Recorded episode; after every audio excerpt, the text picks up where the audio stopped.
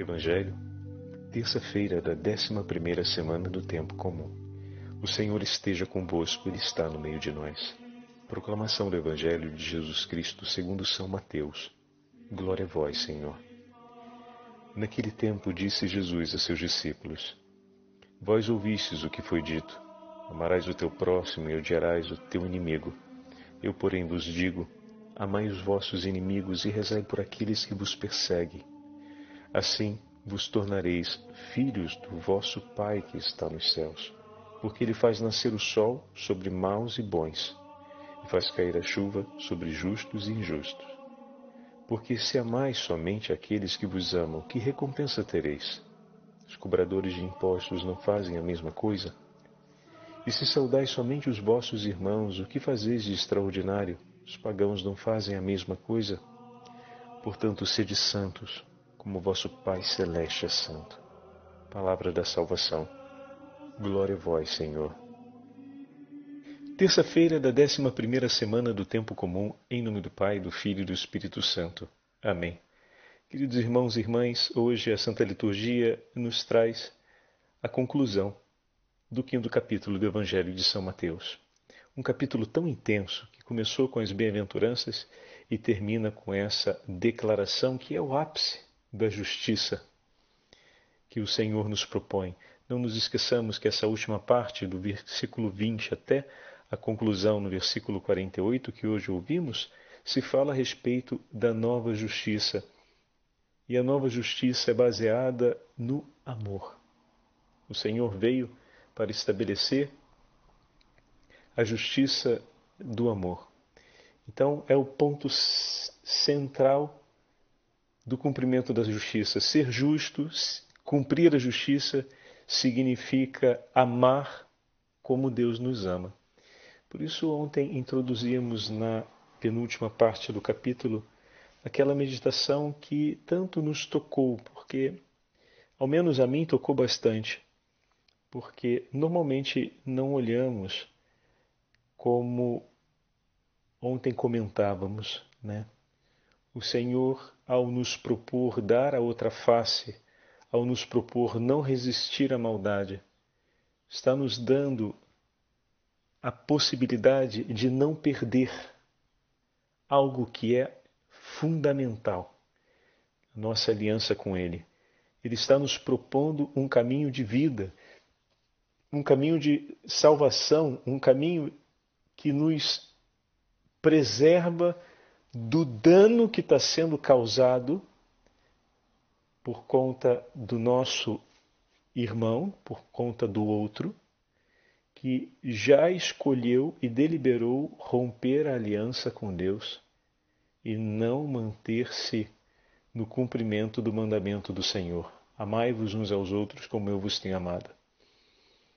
Então ali já existe uma ferida, e a proposta que o Senhor nos faz e que nós ouvimos ontem no Evangelho, que aparentemente, num primeiro momento, se a gente olha à luz do dano que o outro causa contra nós, parece ser um absurdo o que Jesus propõe, que é submeter-se a perdas ainda maiores, ou, entre aspas, a danos ainda maiores. Quando, na verdade, o que o Senhor nos fala, nos fala sobre o essencial da nossa vida. O Senhor nos fala sobre aquilo que é fundamental para a nossa existência. Ele fala direcionado ao sentido último da nossa vocação, da nossa vida. Nós fomos chamados e fomos salvos no sangue redentor de Jesus para vivermos uma aliança de amor, para amarmos-nos uns aos outros. E ao declarar essa proposta, dê a outra face, seja generoso no amor quando o outro rompe a aliança, o Senhor também está, comentávamos ontem, permita-me fazer essa pequena repescagem da meditação de ontem, o Senhor declara também o seu compromisso. O Senhor toma parte, sim, Ele fica do lado daquele que escolhe manter a aliança. Estão percebendo? Ele não fica do lado daquele que levou o tapa na cara. Isso seria uma forma limitada de entendermos o que o Senhor está nos propondo e nem fica do lado daquele que deu o tapa na cara. Ele fica do lado daquele que defende a aliança. O Senhor é em favor daquele que defende a aliança. O Senhor é em favor da aliança. O que significa que ele vai sair em socorro daquele que está a risco de romper a aliança para dar todos os meios a fim de que ele continue na aliança e não rompa.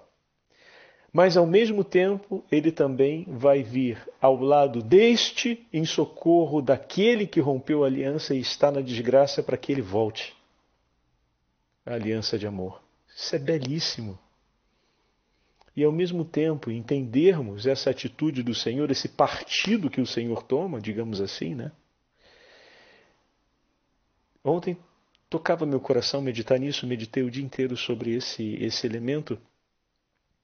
O quanto nós temos perdido a sensibilidade de olhar o que é a vida, o que se torna a nossa vida quando nos separamos da aliança que o Senhor estabeleceu conosco. Não nos comove mais tanto assim ver um, um irmão, uma irmã que deseja realizar o mal e se aplique em fazer o mal contra outra pessoa. Isso pode nos incomodar até o ponto em que tenhamos a certeza que esse mal não vai gerar sobre nós perdas materiais significativas ou perdas morais significativas, mas não é que a gente vai aos pés do sacrário chorar e rezar por aquela pessoa. A gente não leva sobre o nosso coração a dor daquilo que o nosso irmão ou que a nossa irmã tem se tornado. A gente reza primeiro pelas dores que eles causaram sobre nós, reza em segundo para que não aconteçam problemas maiores e perdas maiores materiais ou morais sobre nós, depois pedimos para que haja um pouco de paz ou suficiente paz entre nós. Mas aquele, aquela lágrima de compaixão pelo que o outro tem se tornado, essa é mais difícil nos nossos olhos e também no nosso coração, meus irmãos.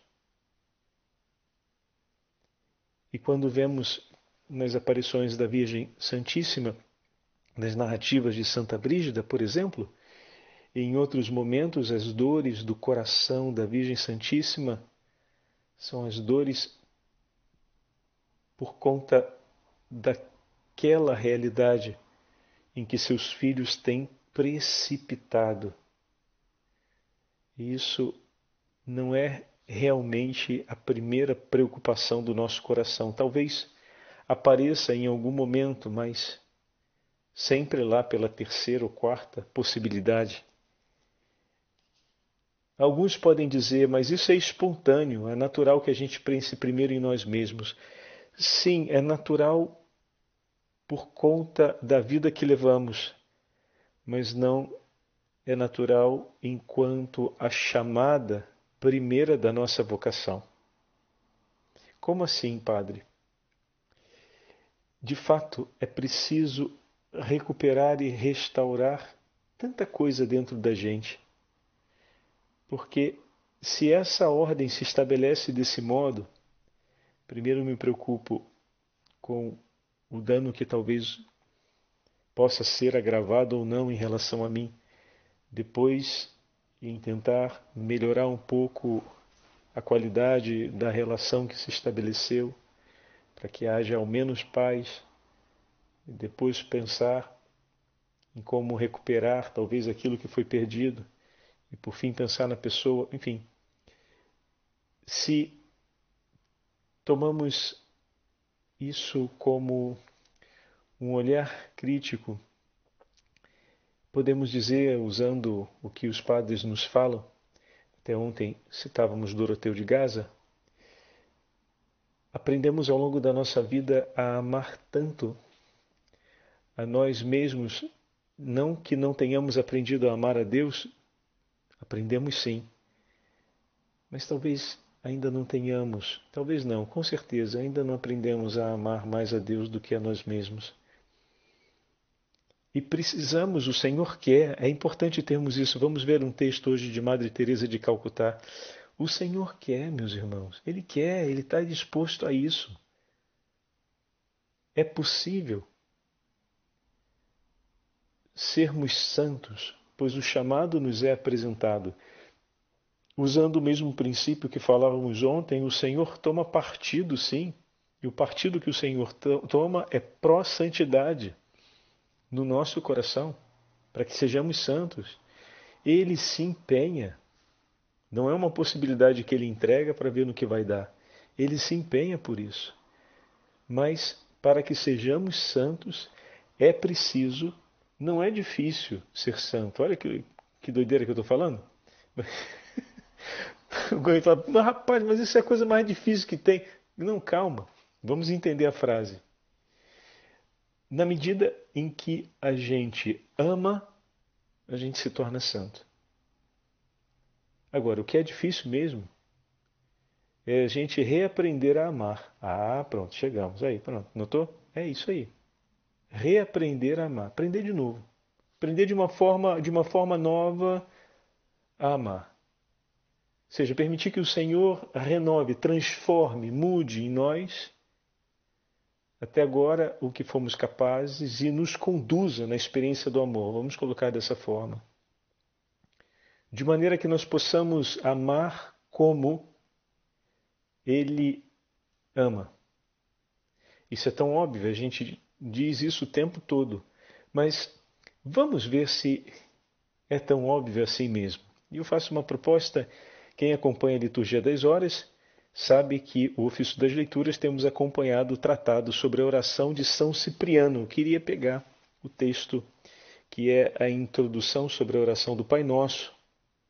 Porque, veja, meus irmãos, como de fato o Senhor desde sempre tem nos ensinado a amar como Ele ama, mas curiosamente temos aceitado aprender a amar de uma forma diferente.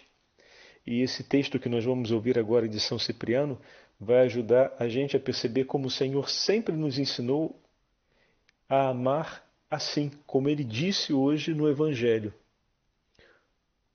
Eu, porém, vos digo, versículo quarenta e quatro do Evangelho de hoje, amai os vossos inimigos e orai pelos que vos perseguem. Amar os inimigos e orar pelos que nos perseguem. Mas, padre, isso parece ser tão difícil, eu, eu não sei quando foi que, que eu rezei de fato, de coração sincero, por aqueles que me perseguiam. Bom, São Cipriano vai ajudar a gente a entender que cada vez que a gente reza o Pai Nosso, a gente está rezando também por aqueles que nos perseguem. Só que a gente não se dava conta disso, e a gente não pensou, talvez, muitos não tenham pensado até hoje, que ao rezarmos o Pai Nosso, estamos rezando e podemos agora iluminar mais a nossa consciência, realizando isso como um ato mais consciente, estamos rezando por aqueles que nos perseguem também, porque a oração do Pai Nosso nos foi entregue como uma oração por todos, inclusive por aqueles que nos perseguem. Ah, sim, é verdade, a oração nos fala do perdão. Perdoai-nos as nossas ofensas assim como nós perdoamos. Sim, somos chamados a, a, a cumprir um ato de perdão contra aquele que nos fizeram mal. Não só ali. De fato, ali podemos ver essa, essa dimensão. Mas, enquanto a natureza da própria oração entregue por nosso Senhor, ela já é em si uma oração com e pelo nosso irmão. E como em Cristo não há, no ensinamento do Senhor, não há um momento em que o outro ser humano não seja seu irmão,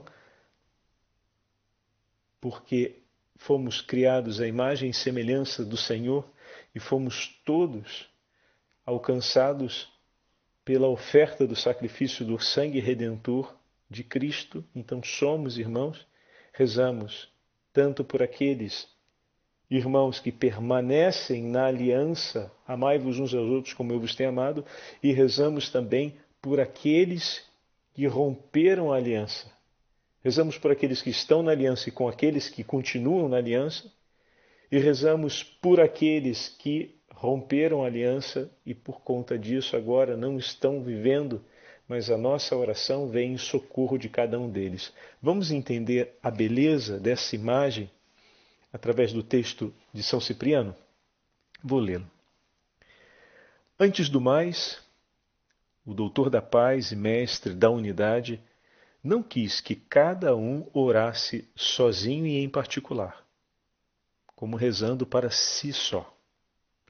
De fato, o Senhor Jesus não nos ensinou a dizermos: meu Pai que estás nos céus, nem meu pão dai-me hoje.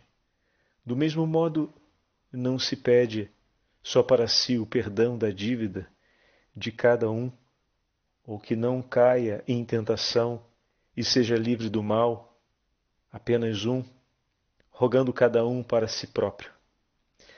Na oração é pública e universal, e quando oramos não o fazemos para um só, mas para todo o povo, já que todo o povo forma um só coração, uma só coisa, um só corpo. Belíssimo, né? Meu irmão ferido. Meu irmão está ferido de morte, eu estou rezando por ele. Meu irmão que se levantou contra mim como um inimigo, que se tornou um adversário. Ele que o Senhor tanto ama, eu rezo por ele. Rezo por ele cada vez que rezo o Pai Nosso, ainda que o coração esteja sentindo grande dificuldade de poder escolher permanecer no amor depois de tudo o que sofri. Mas cada vez que rezo o Pai Nosso, rezo por ele, e o Senhor me entregou essa oração para que isso aconteça. Continuemos o texto. O Deus da paz e mestre da concórdia, quem ensinou a unidade, quis que assim orássemos um por todos, como ele em si mesmo rogou, é, carregou a todos sobre seus ombros. Os três jovens lançados na fornalha ardente observaram esta lei da oração, harmoniosos no livro de Daniel na prece e concordes pela união dos espíritos na súplica a Deus. A firmeza da Sagrada Escritura o declara e, narrando de que maneira eles oravam, apresenta-os como exemplo a ser imitado em nossas preces, a fim de nos tornarmos semelhantes a eles. Ele está citando aqui o texto de Daniel dos jovens lançados na fornalha. Então, diz ela, a Sagrada Escritura, os três jovens, como por uma só boca, cantavam um hino e bendiziam a Deus no meio das chamas. Falavam como se tivessem uma só boca, e Cristo ainda não lhes havia ensinado a orar como ensinou os apóstolos e ensinou a nós. Por isto, a palavra foi favorável e eficaz para os orantes. De fato, a oração pacífica, simples e espiritual mereceu a graça do Senhor que os socorreu. Do mesmo modo, vemos orar os apóstolos e os discípulos depois da ascensão do Senhor. Diz o livro dos Atos dos Apóstolos: eram perseverantes, todos unânimes na oração, com as mulheres e Maria, a mãe de Jesus e seus irmãos. Perseveravam unânimes na oração, manifestando, tanto pela persistência como pela concórdia de sua oração, que Deus, que os faz habitar unânimes na casa, só admite na eterna e divina casa aqueles cuja oração é unânime. De alcance prodigioso, irmãos caríssimos, são os méritos da nossa oração dominical. Mistérios numerosos, profundos, enfeixados em poucas palavras, porém ricas em força espiritual, encerrando tudo o que nos importa alcançar. Olha com que qualidade São Cipriano fala a respeito da oração do Pai Nosso. Enfaixadas em poucas palavras, porém ricas em força espiritual, encerram tudo o que nos importa alcançar, a comunhão. Que nos livreis da tentação, que não nos deixeis cair no mal. Que possamos perdoar. E já do início, Pai Nosso, que não deixemos ninguém, nenhum dos nossos irmãos para trás. Rezai assim, diz ele, Pai nosso que estás nos céus, o homem novo, renascido e por graça restituído a seu Deus, diz em primeiro lugar Pai, porque já começou a ser filho no Filho. Vê o que era seu e os seus não receberam. A todos aqueles que o receberam, deu-lhes o poder de se tornarem filhos de Deus, aqueles que creem em seu nome. Quem, portanto, crê em seu nome e se fez filho de Deus, deve começar então por aqui, isto é, por dar graças e por confessar-se filho de Deus ao declarar ser Deus o seu Pai que está nos céus, e a seguir os passos de seu Filho em todas as coisas aqui na terra. Meu irmão e minha irmã, estão vendo que beleza? Essa sensibilidade no Pai Nosso passava de lado, né? Passava assim na tangente, pegava de raspinha na gente.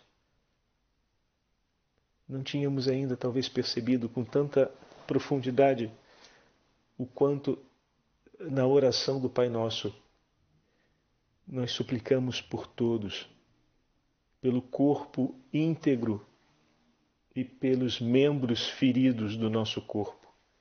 Rezamos por eles.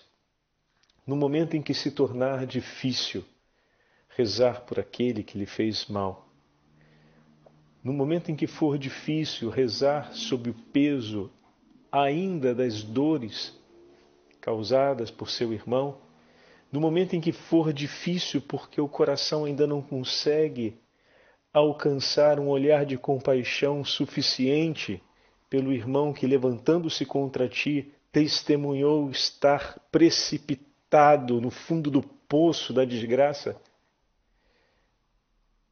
toma consigo a oração do Pai Nosso e a reze. E você não estará rezando só por ti, mas por ti e por ele. Estará rezando de maneira que o Senhor confirme o teu coração no caminho do amor e na aliança. E ao mesmo tempo, estará rezando com a compaixão do coração de Jesus, para que seja salvo das profundezas do abismo o teu irmão, a quem Deus tanto ama, mas que por conta das dores da vida, e por conta das escolhas, da forma como ele tem vivido a própria liberdade, está colocando a perder tanto do que Deus lhe ofereceu. Mas para poder chamá-lo de volta das profundezas da morte, o Senhor primeiro vem confirmar a vida no teu coração. Porque assim como os teus lábios se unem aos lábios de Cristo na hora da oração do Pai Nosso, ele quer que o teu coração esteja unido ao coração de seu Filho para resgatar das profundezas da morte aquele teu irmão. Como nós precisamos reaprender a amar. E é urgente.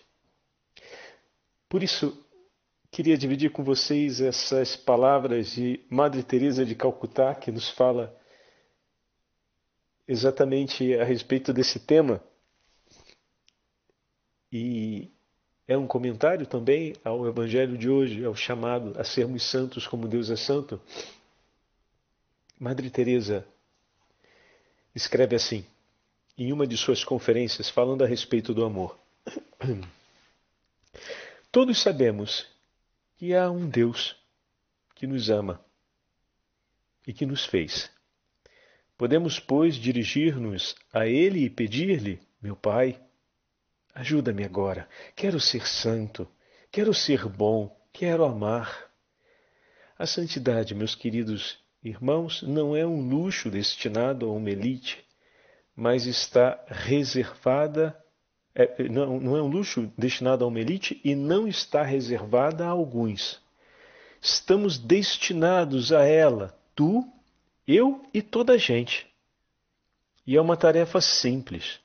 Se aprendermos a amar, aprendemos também a ser santos. A primeira etapa consiste em querer. Jesus quer que sejamos santos como seu Pai é santo. A minha santidade consiste no cumprimento da vontade de Deus com alegria. Isso significa dizer, quero ser santo. Significa dizer, vou despojar-me de tudo o que não é Deus em mim. Vou despojar-me e esvaziar o meu coração das coisas materiais, vou renunciar à minha vontade, aos meus gostos, às minhas fantasias, às minhas inconstâncias. Tornar-me-ei um escravo generoso da vontade de Deus, como Jesus se tornou. Vou amar a Deus com toda a minha vontade, como Jesus o amou, vou escolher em seu favor. Vou correr para Ele, vou chegar até Ele e possuí-lo em meus braços como o meu único tesouro. Mas tudo depende, repito mais uma vez, dessa pequenina palavrinha. Quero. Ou não quero. Devo investir toda a minha energia nesta palavra, quero, e repeti-la quantas vezes for necessário. Em lágrimas ou com um sorriso no rosto, mas sempre repeti-la decidido. Senhor, eu quero, e ajuda-me sempre a querer de todo o coração. Ser santo, ser como Deus na medida do amor, meus irmãos. Ser santo é ser capaz de amar com o amor do coração do próprio Deus. Como nos fala Madre Teresa de Calcutá, nessa pequenina meditação. Jesus não nos propôs algo de novo, mas algo de extraordinário. E hoje estamos nos dando conta, mais do que nos tempos passados, de como é preciso que o Senhor revolucione a nossa capacidade de amar. Estamos aos poucos também tomando consciência da profundidade desse ato. Hoje é importante, como propõe Madre Teresa, que nós possamos querer e, querendo, compreender e deixar com que Deus nos conduza nessas mudanças que são necessárias. O texto de São Cipriano já abriu uma luz diferente dentro de nós. A meditação de ontem, acompanhada da meditação de hoje, traz uma nova sensibilidade no nosso coração. Todo aquele que está diante de nós é chamado a ser nossos irmãos. É chamado a ser nossos irmãos. Amemo-nos uns aos outros, como, uns aos outros como o Senhor nos tem amado. E vamos pouco a pouco perseverando nesse caminho e permitindo que o Senhor nos ensine a ter um coração capaz de amar como Ele nos ama. O Senhor esteja convosco, Ele está no meio de nós. Pela intercessão de São Cipriano, pela intercessão de Santa Madre Teresa de Calcutá e da Santíssima Mãe de Deus, Rainha dos Apóstolos, abençoe-vos o Deus Todo-Poderoso, Pai, Filho e Espírito Santo. Amém.